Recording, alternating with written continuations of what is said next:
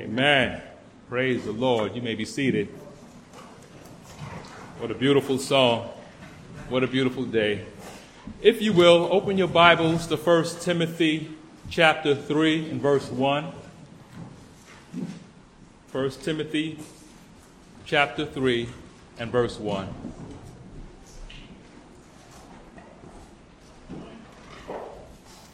Today's sermon is part two of three in the mini series titled Biblical Roles Defined, as we continue to look at doctrine and life in the church. In this first letter to Timothy, so far, we have seen there were a number of problems in this church at Ephesus. Some came from within the pews, while others from the pulpit. And if you remember in chapter one, concerning, concerning the, the leadership, the Apostle Paul named certain persons who have swerved from a pure heart, a good conscience, and a sincere faith by teaching things about the law that they themselves didn't even quite understand. They desired to be teachers of the law, but they weren't up to the task.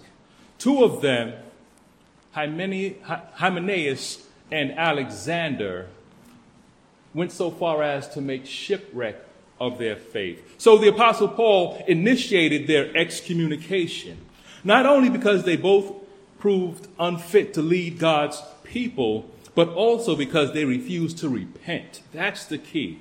When you are addressed with your wrongdoing and you fail to turn from that, that's the problem.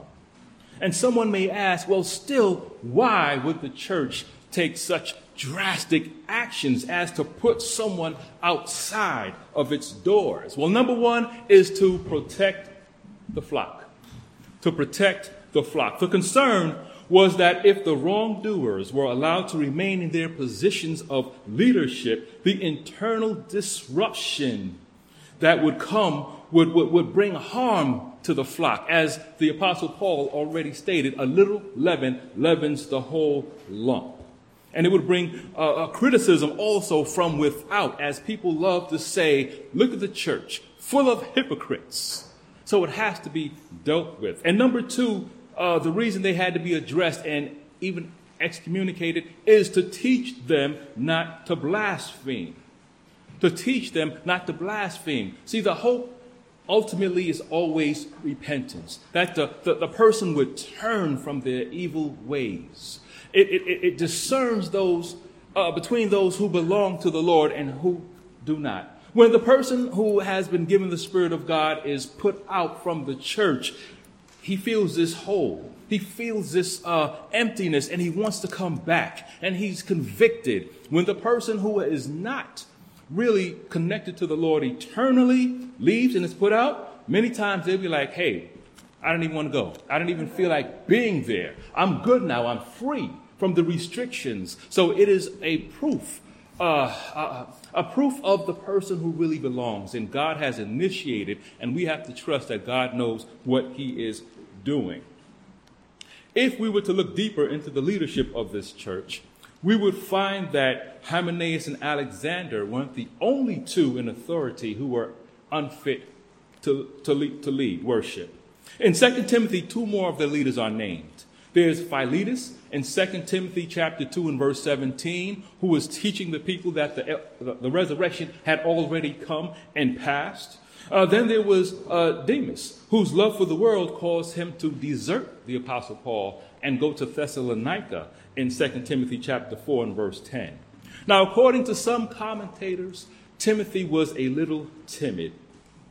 So Paul's purpose in writing this section of the letter was to encourage and instruct Timothy regarding what to look for in a man when appointing elders and deacons from this point forward. You've gotten it wrong before. Here it is in written form, what to look for.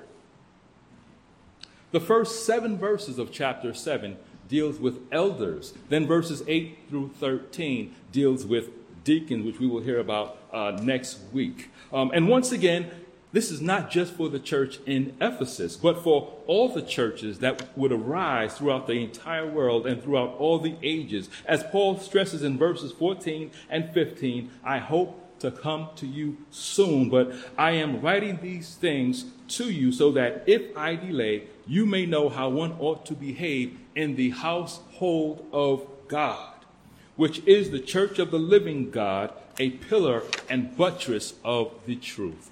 My five points for this sermon, don't get nervous. It's five, but I'm not going to be here for an hour, an hour and a half. It's just five points. Some are short, some a couple are long.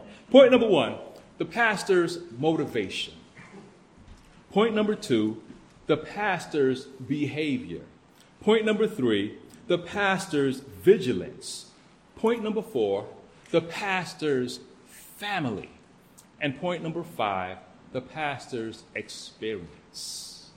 I ask that you follow along as I read First Timothy chapter three, verses one through seven. Since this is the pure word of God and the most precious thing you'll hear.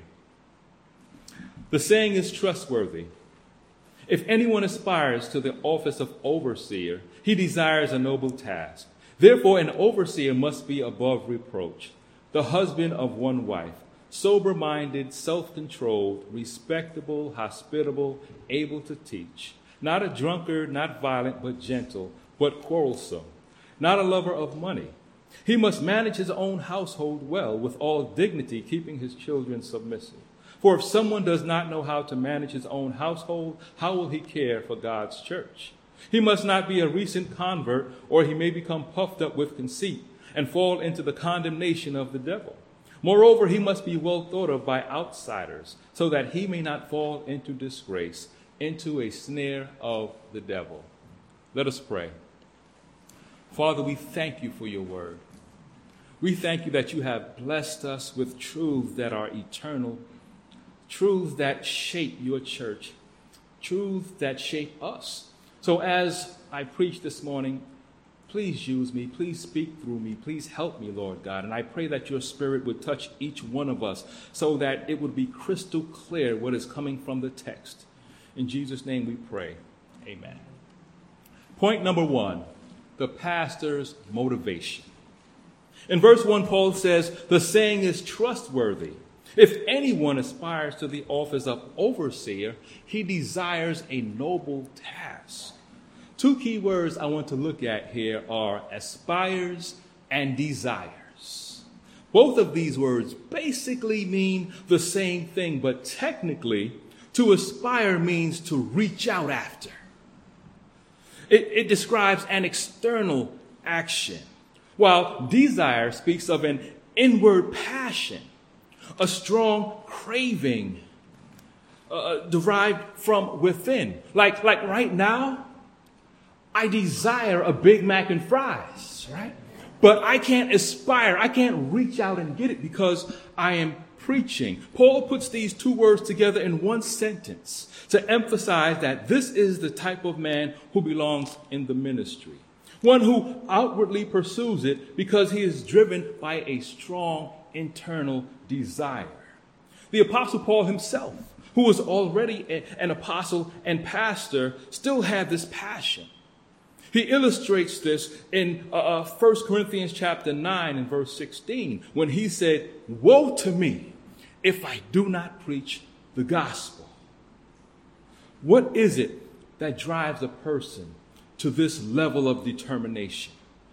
Number one, it's the Spirit of God.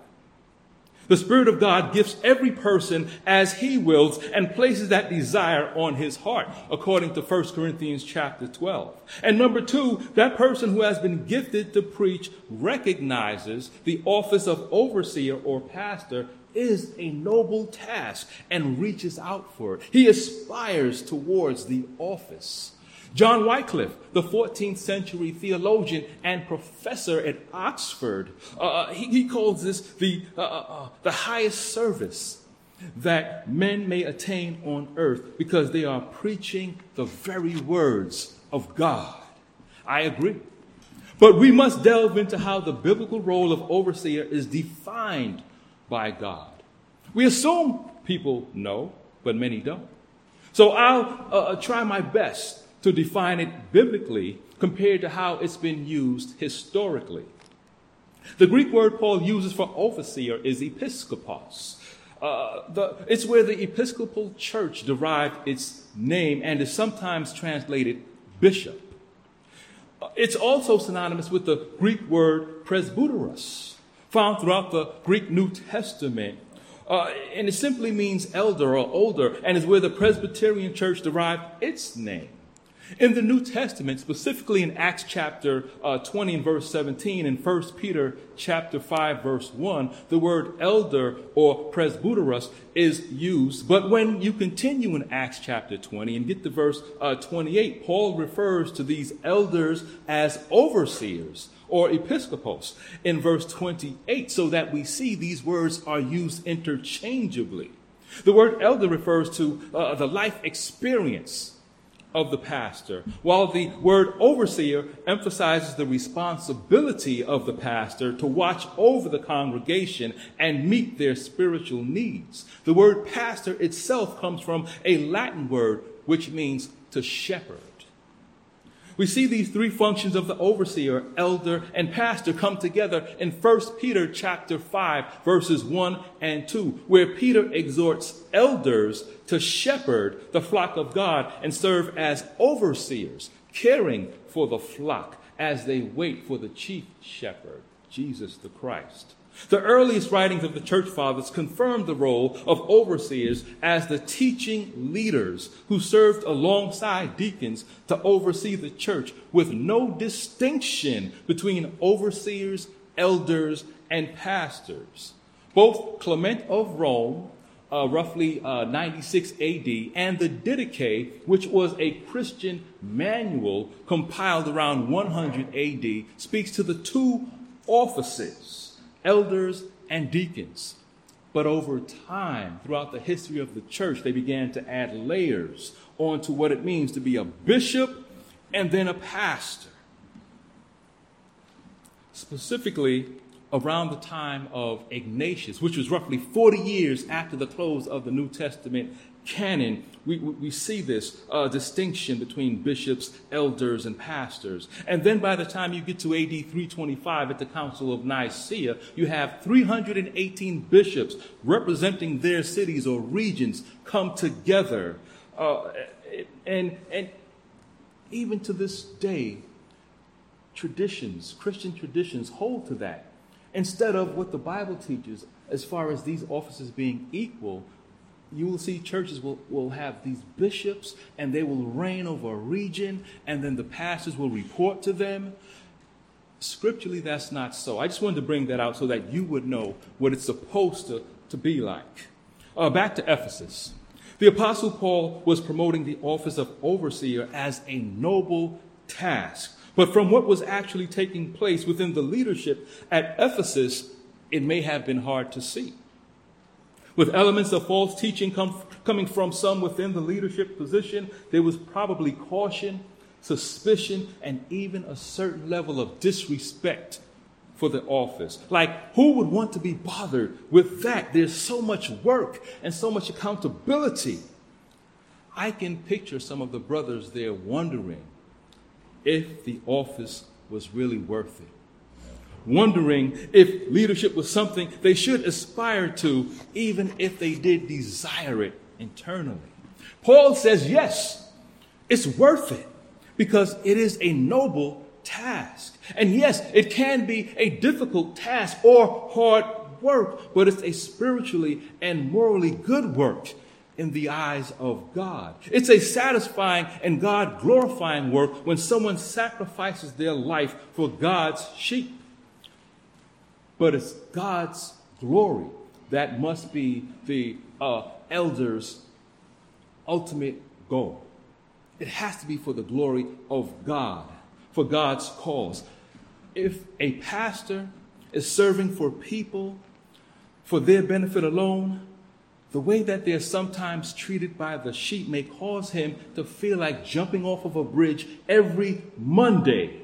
Why is that? Because sometimes the sheep aren't so kind. And sometimes the, the sheep's weekly reactions to them have become the pastor's ultimate motivation. And that would cause him to be on this roller coaster of feeling good one Sunday because of the praise and feeling bad the next Sunday because of the rebuke or correction. Even if it is godly rebuke and godly correction, it always has to be, God, I gave my best for you. God, I, I want to be accurate to the text for your glory, for your people to benefit, to grow, to learn how to love you, to learn how to, to, to walk through this wilderness and go back to the text. I don't want to be caught up in the culture, because the culture is temporary. The culture says yes on Monday and no on Tuesday, and I don't want your people to be blowing in the wind like that. If the Lord has appointed that pastor to serve, then serving the Lord is where that pastor will find his ultimate joy, where he will be able to smile when he looks at himself in the mirror. Because when it is all said and done, and they have run the race and fought the good fight, God is the one who will say to them, well done, good and faithful servant. You have been faithful over a few things. I will make you a ruler over many things. So if any man here Aspire, aspires to the office of, of overseer, you are desiring a noble task.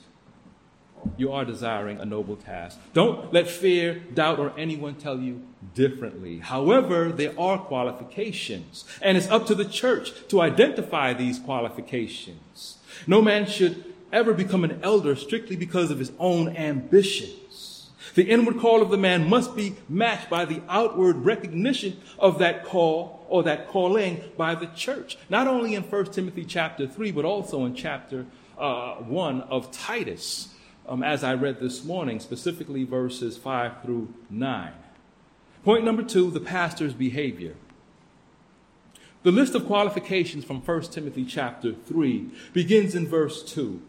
Uh, With the heading, he must be above reproach. And then after that, he'll go into the uh, specificity of uh, those qualifications as being a man above reproach. And in the original, this one word uh, literally means not able to be held. Not able to be held.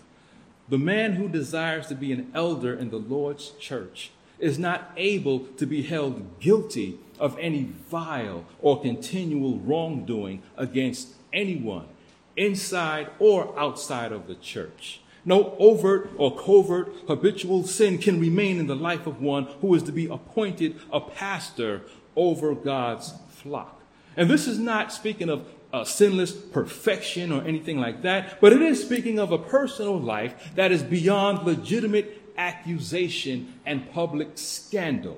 He must be an example for God's people to follow because he's acting in the position of Christ's under shepherd, standing in the gap as intercessor and protector. His integrity must be beyond question. Also in verse two, Paul writes, he must be the husband of one wife.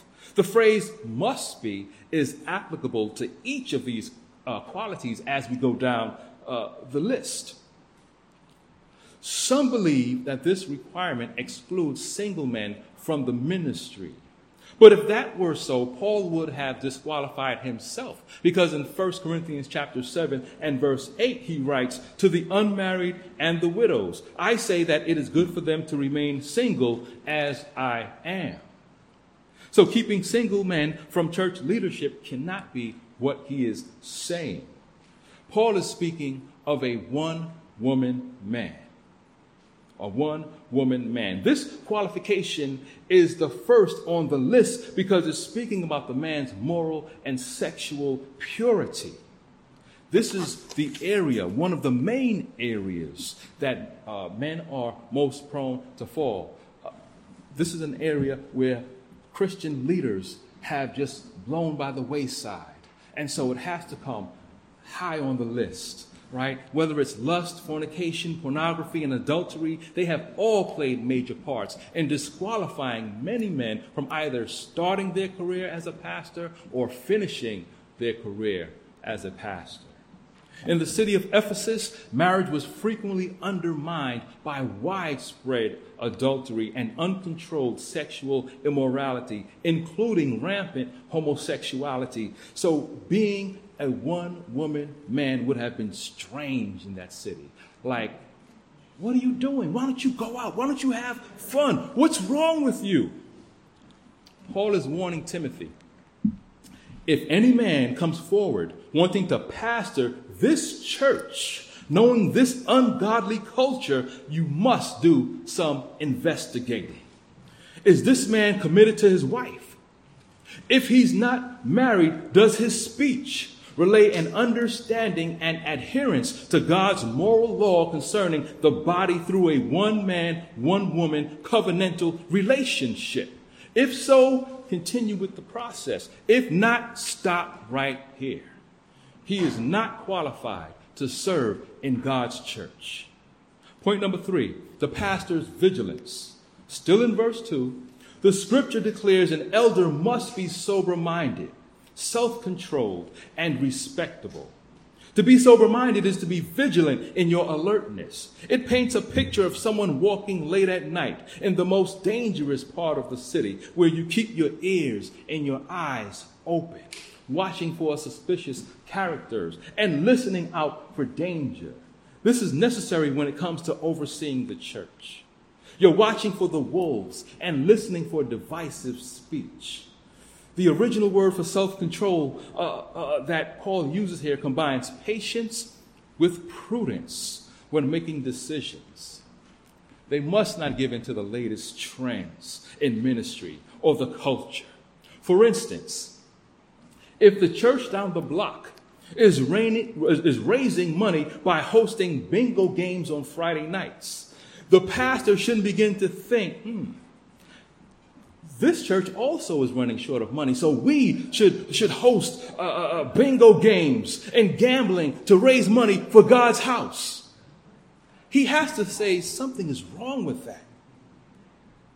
To be respectable uh, from verse two means uh, the pastor is orderly and well-mannered. The church is called to imitate the pastor as he imitates Christ, First Corinthians chapter eleven and verse one. If this pastor cannot bring order, if this uh, uh, presumed wannabe pastor cannot bring order and decency to his own life, how can he bring order and teach decency to the church? Also, uh, an elder needs to be hospitable. To be clear on what he's saying, Paul uses a compound Greek word meaning love of strangers. An elder's life and home should be so open that all can see their spiritual character apart from the pulpit. Even when it comes to our unsaved neighbors, the dinner table is one of the best places to talk heart to heart about spiritual things, right? Uh, um, what do you think about life after death? Can you please pass the gravy? What do you believe about Christ? Uh, do you want some more rice?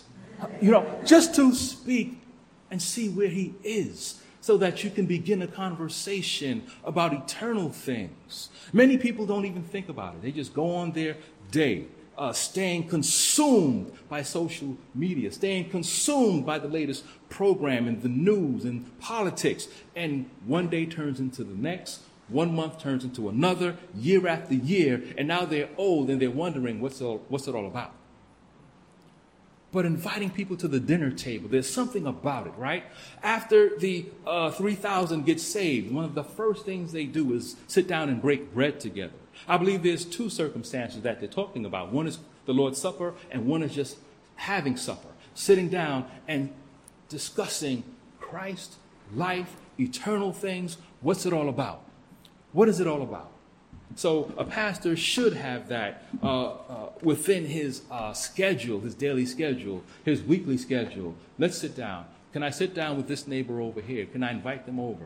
Okay, all right. What am I going to say? Right? Where's my opening? And just try to lead him. Let him know why you get up every Sunday. Why, why, why is he watching you come back home every Sunday evening? What, what am I doing? And just to share it with him. In the days of the early church, hospitality was necessary for the spread of the gospel. In those days, the hotels weren't like the fancy ones you guys stay at, right? Uh, they were more like the ones that I stay at, right? There's, they're they're, they're kind of dirty, they're scarce, they're, you catch anything. Yeah, I'm just playing, I'm just playing. Sharon, Sharon wouldn't allow that. She wouldn't allow that, right? But they did have roadside inns, but they weren't places where you would want somebody who's coming in to spread the gospel to stay. They were, some of them were kind of dangerous, right? So people involved in Christian work need a place to stay as they want to travel and they want to they want to share the gospel in other regions, if God has put that on their hearts. So, but when it comes to the next one, the qualification of teaching, this is the only qualification relating to an elder's spiritual giftedness and ability. It's also the only qualification that distinguishes elders from deacons. Everything else is about his character. Why is this so important? Because you need to know um, if he's teaching accurately concerning the text. Whether he's exegeting means drawing out of the text, whatever the text says, instead of eisegeting, putting into the text his preconceived notions, things that he learned growing up and never really checked to see if they were true. Does his conclusion line up with the expositional reading of the text as a whole? Or is he taking scriptures, picking and choosing from different places to make a point? And when he gets to this point, many people who read the word of God and soak themselves in the text, they will say, something's wrong with that. Something's wrong with that conclusion. Right? You may not know every book in the Bible, but when you get a harmonized view, the meta-narrative of script, scripture, you come together and you get this idea that, no, I can't earn my salvation. So something is wrong with him saying, I have to keep this up or else I'm in danger of losing it. That doesn't harmonize from Genesis to Revelation. And then when someone says, well, you know you have to be baptized in order to be, to be saved, you're saying, wait a minute, something is wrong with that, because the whole book of Galatians deal with that. And, and, and Paul is kind of harsh in his letter saying, oh, foolish Galatians, how have you moved from the truth so fast? What happened? And so you bathe yourselves in the word, right? Some of us, we can't remember scripture.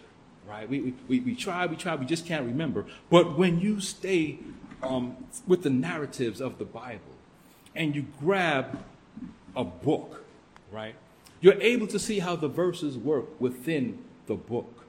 And so when someone comes and they teach something that is contrary to Scripture, and they're teaching like, um, it's, it sounds good, but it, it's just a little off. That little off is enough to send you into hell if you're not saved in the first place. And they invited you to their uh, uh, beautiful home with Bibles all over the place and candles all over the place. But you, going back before you were saved, you're sitting down and you want to hear about this gospel, and they're talking about things you have to do to keep your salvation once you get it. Things you have to do outside of faith to be saved. You have to spend time in the Word of God, because you have many manipulators, many people who are gifted speakers, many people who have degrees and letters behind their names, and still they're on their way to hell. You have to be so careful. It's the Word of God. And I tell any person who's, who's, who's new in the faith, you have the Word of God. It doesn't matter how long this person has been in the faith. You stand on the Word of God. You have to. That it has to be. So when you get a pastor, uh, a, a prospective pastor who wants to come and lead your church, and by the way, if you're sitting here and saying, why do I need to hear this? I, I don't want to be a pastor. Well, here's the thing, and I'm going to touch on it a little later. God calls you as members of a church to know what a pastor looks like, because it's you who are going to vote on this person to lead God's people. That's why it's so important to know the qualifications and characteristics of someone you are called to vote on. Just wanted to share that. This pastor also who's called to teach, in his teaching and in his heart, as you talk to him, as you interview him, as you just talk to him uh, informally, is his heart to preach the gospel, to save souls? Is that in his preaching? Is that in his message that Christ died for sinners? Not for the healthy, not for the self-righteous who has it all together, but for those who know they're sick, for those who know that apart from him, they're on their way to hell. And there's nothing they can do about it except believe, because the blood pays the cost for sin. Does he exude that when he preaches? I like the way I like the way uh, uh, the first century, uh, sorry, seventeenth century Puritan Richard Baxter, Baxter phrases it. Right? He said, "I preached as never sure to preach again, and as a dying man to dying men." Preaching is the avenue God uses to drive the gospel into the hearts of the masses. How do you get the word out to those who are antagonistic against the gospel without being cut off? How do you proclaim the truth that there is a day coming when the wrath of God will be poured out on all who refuse to believe in his only begotten Son? How do you get atheists and agnostics, false teachers, and misled podcast pastors who only want to go back and forth in empty disputes and circular reasoning to stop talking and just listen? And how do you bring the hope of the gospel, which promises that all, no matter what they have done, who place their faith in Jesus Christ, will be loved by the Almighty God of the universe like they have never been loved before? By preaching the word of God. By preaching the word of God. When you preach, the word goes one way, out.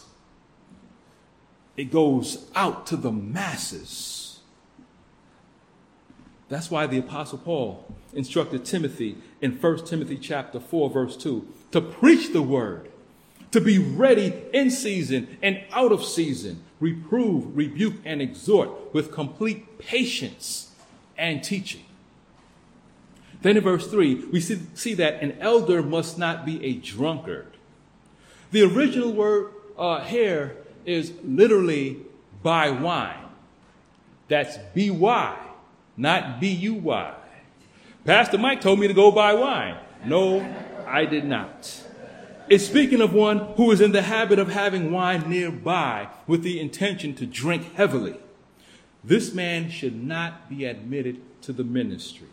Sometimes when a preacher says, Jesus hung out with sinners, he's trying to make the case, oh so subtly, that you too should hang out with sinners. It's okay, because you want to influence them uh, for Christ. But I believe his presumption is wrong because his premise is wrong. Jesus didn't hang out with sinners the way they're presuming he hung out with sinners. Most of the time, the violent, the sexually immoral, the covetous, and this, the covetous and the self-righteous would find out where Jesus was so that they could hear him and be healed by him or fed by him. Jesus wasn't looking for bars and parties to attend so he could sit back, have a few drinks while listening to their dirty jokes, just so he can hopefully get a few scriptures in. And I'm not saying that you have to get rid of your unsaved friend, but I'm saying you don't want to fall for the line that you need to be like the world to win the world. Do not be deceived, First Corinthians fifteen thirty-three says, bad company corrupts good morals or good behavior. Jesus was always the one holding the mic, so to speak, directing the conversation to things about the kingdom. Verse three goes on to say, an elder must not be violent, but gentle, not quarrelsome. An elder must react to difficult situations calmly and carefully, always being considerate and gracious. He must be quick to pardon failure, and he's not one to hold grudges. He cannot be quarrelsome, but peaceful. He's someone who does not promote disunity or disharmony. Then verse three ends by saying he must not be a lover of money. Elders must be motivated by love for God and his people, not finance. Right along with sexual immorality, greed and covetousness are also major reasons for pastors to fall. When a church is seeking an elder, they should go back and listen closely to his previous sermons to see how often he spoke about material things. The false teacher is often covetous because ultimately he's not concerned with kingdom things or the things of God, but man. An elder's conversation should not be dominated by talking about his finances or his super fully furnished home. He should be, he shouldn't be constantly reminding people how much he loves his car and how wonderful it rides and how comfortable the seats are. Some pastors may be so consumed with their stuff that even their prayer lives are affected. They, they may say prayers like, "Lord, I thank you for my car. You have blessed me incredibly with such an incredible car. And I thank you for my wife because she looks so good riding in my car. And I pray you would give me the courage to let her drive my car. Because although you hate divorce, if she should ever wreck my car, I believe you would provide an exception. Amen." Now, on the other end of the spectrum, the scriptures also do not teach that a pastor has to be sworn to a life of poverty. You won't earn a special place in heaven next to God if you decide on your own to live a miserable life. That's on you. Okay, skip that. All right. Point number four, the pastor's family. Verse five tells us an elder must manage his own household well, with all dignity, keeping his children submissive. For if someone does not know how to manage his own household, how will he care for God's church? The Greek word for manage, proisteminon, has two primary meanings. One is to supervise, and the other is to nurture. Fatherhood brings both aspects together. The father is the leader who governs the household, but the way he does this is by caring for the needs of each family member. Elders do the same thing in the household of God. They exercise their spiritual authority both by governing and by caring for each member of the church. And once again, no, you don't have to have a family to be an elder, but all fathers know being a father takes a special level of patience that you didn't even know you had.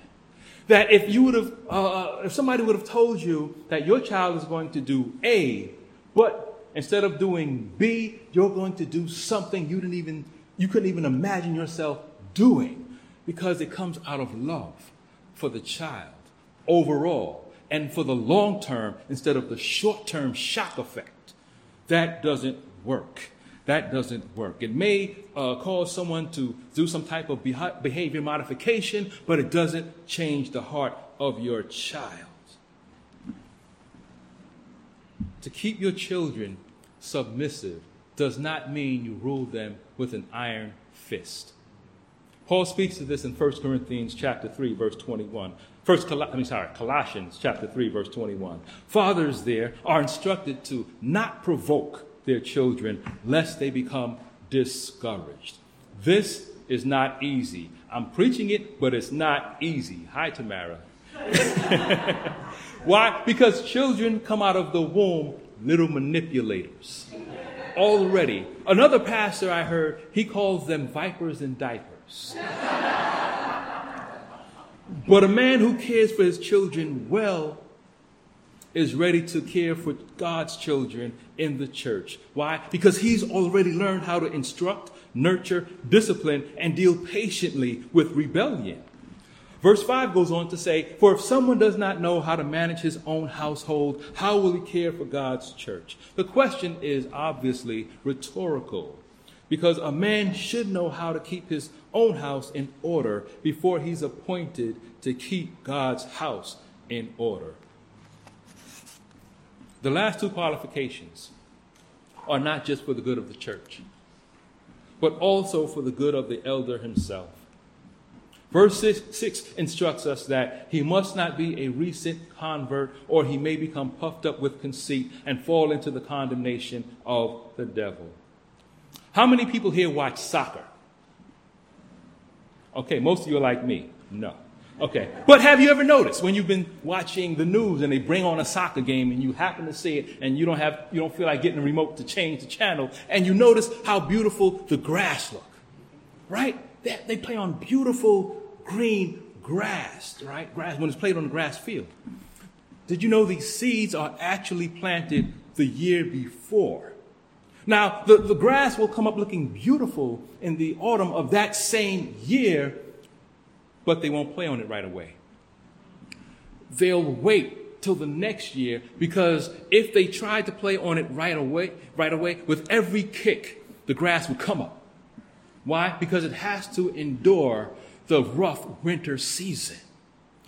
It has to stand the rigors of the violent winter season. And as it's wet, whether it's snow or whatever happens, a lot of rain, it gets to dig its roots into the ground. And so that when they're ready to play and kick, the, ga- the grass won't come up so easy- easily.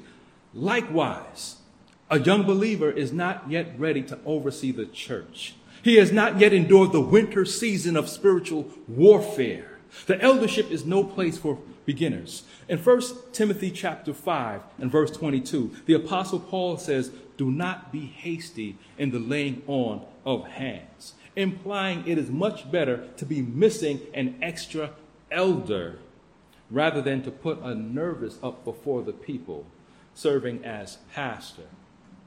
And finally, verse seven tells us he must be well thought of by outsiders, so that he may not fall into disgrace, into a snare of the devil. If anyone aspires and desires the office of pastor, he should be able to provide excellent re- uh, references and resources, not only from those inside the church, but also from those outside of the church. One of his neighbors should be able to vouch for him. I know Tom. He's a good guy. As opposed to someone coming up to you months later and saying, "Do you know your pastor's a drunk? Every Friday night he's he's passed out." As much as it's possible to discern, you need to know these things up front. And did you notice that both verses six and seven make references to the devil? That's why one of the most important things every church member needs to do is to pray for their pastors. To pray for their pastors. Because you can best believe that Satan is out to get the elders of the church. Jesus himself told Peter, "Behold," that means listen up, pay attention, "Satan demanded to have you, that he may sift you like wheat. But I have prayed for you that your faith may not fail." Please pray for us that our faith would not fail. We need prayer, because the best way to defeat an army is to take out its leaders. And with every passing generation, Satan has chiseled deeper and wider into the infrastructure of the church. He has caused massive damage to the church because many ministers have fallen into grievous sin by falling into the traps he has set. Rarely does a pastor's fall begin with the big, clearly seen, uh, gross act of immorality.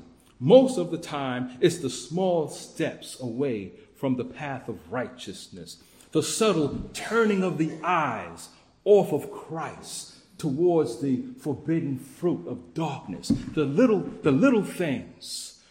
He stopped meditating on the scriptures. He stopped speaking to people who could help him grow, and began this Lone Ranger type trek where all he does is prepare sermons, prepare lessons for everybody else, while he's dying on the inside. Christ says, no, fill yourself up first so that what comes out of you is just overflow. Just overflow from what you have inside of you. Church, pray for us that we would not be ignorant of Satan's devices, his schemes. Pray that we would always keep our eyes on Christ, who himself stood firm on the word when the wicked one came with the great temptations in the wilderness. We are Christ's under shepherds, That's why it's painful to watch when someone ignores the counsel of God. We share with them from Scripture and end up falling into sin and sorrow. From the first day I came to Woodside till now, Pastor Matt's love for you reminds me of Paul's love for the church at Thessalonica. Paul expresses that love in First Thessalonians chapter two, verses seven and eight. He tells them, "But we were gentle among you, like a nursing mother taking care of her own children. So, being affectionately desirous of you, we were ready to share with you not only the gospel of God, but also our own selves, because you had become very dear to us." That's the heart of a true pastor. That's the biblical role of a pastor defined. As pastors, none of us will ever be perfect. But we must always aspire and desire to preach the gospel, to aspire and desire to guard the flock, to keep them from the wolves who are, are roaming. As we listen to so many uh, podcasts and uh, so many topical sermons, it sounds exciting, right? Someone wants to preach on marriage. Oh, I need to hear that. Raising children, oh, I need to hear that. Finances, I need to hear that. Godly disciplines, right? I need to hear that. But when you hear, when that's all you hear, you actually don't know the Bible and the big picture of the Bible. So that with all of these topical sermons, if poison is slipped in the middle and scriptures are read out of context, you don't know how to stand. Because he's been so good in this area, he must be right in this area. But be careful. Be careful. When Christ comes, the shepherds, the under-shepherds, will have to give an account to him, according to Hebrews chapter thirteen and verse seventeen. We will be held accountable. And we want to be those who receive the crown of life when he comes. So I, I pray and I ask you to pray. Help us. Amen. Let's pray. Father, I thank you. I thank you for your word, Lord. I, I thank you that you have given the body of Christ under shepherds to guide them, to lead them to Christ, to lead them to you, to teach them the right way. Please help us. Please help us to help the flock. And please help the flock know how to discern someone who is qualified for the ministry. Lord, we, we, we place our lives in your hands. We trust you with everything, Lord God. And when we begin to fail or wander from the truth, please bring us back. Whatever it takes, please bring us back. In Jesus' name we pray. Amen.